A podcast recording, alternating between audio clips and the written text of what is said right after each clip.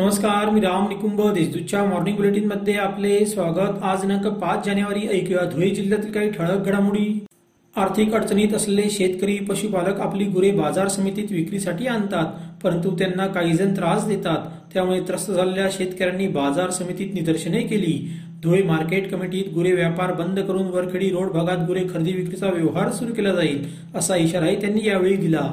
धुळे जिल्ह्यातील पुरवठा विभागाचा कारभार हा मनमानी पद्धतीने सुरू आहे. रेशन दुकान वाटपात देखील आर्थिक व्यवहार झाला आहे अशी तक्रार आमदार फारुख शाह यांनी अन्न व पुरवठा मंत्री छगन भुजबळ यांच्याकडे केली. त्यावर नामदार भुजबळ यांनी रेशन दुकानाचे फेर जाहीरनामे काढण्याचे आदेश दिले आहेत. देशासह राज्यात पुन्हा कोरोना महामारीने डोके वर काढले आहे. मुंबई नाशिक आदी शहरात ओमिक्रॉन सारख्या कोरोनाच्या नव्या व्हेरियंटची रुग्णसंख्या वाढत आहे. त्यामुळे धुळे जिल्ह्यातील नागरिकांनी शासनाच्या नियमांचे पालन करून कोरोनाला रोखावे लसीकरण करून घ्यावे असे आवाहन आमदार कुणाल पाटील यांनी केले आहे. ट्रकच्या चाकाची हवा तपासतानाच क्लिनरवर काळनाने झडप घातली. अज्ञात वाहनाने धडक दिल्याने त्याचा जागीच मृत्यू झाला. बाबूभाई पोपटभाई मकवानार वय पंचेचाळीस राहणार भावनगर गुजरात असे मैताचे नाव आहे. देवभाने तालुका धुळे शिवारात हा अपघात झाला.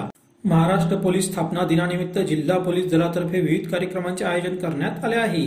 त्या अंतर्गत शिवतीर्थ संतोषी माता चौकात पोलीस अधीक्षक कार्यालयातील जिल्हा विशेष शाखेचे कामकाज कसे चालते याबाबत प्रदर्शन भरविण्यात आले.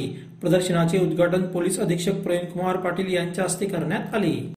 जिल्ह्यात कोरोना पुन्हा सक्रिय झाला आहे. मंगळवारी सलग दुसऱ्या दिवशी पाच कोरोना बाधित रुग्ण आढळून आले. त्यात साक्री तालुक्यातील तीन व देवपुरातील दोघांचा समावेश आहे.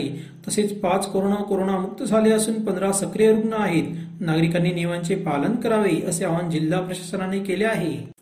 अशा त्याच्या ठळक घडामोडी सोयीसर बातम्यांसाठी वाचत राहा दैनिक देशदूत व ताज्या बातम्यांसाठी भेट that W W W dot Deshdoot dot com संकेतस्थळाला.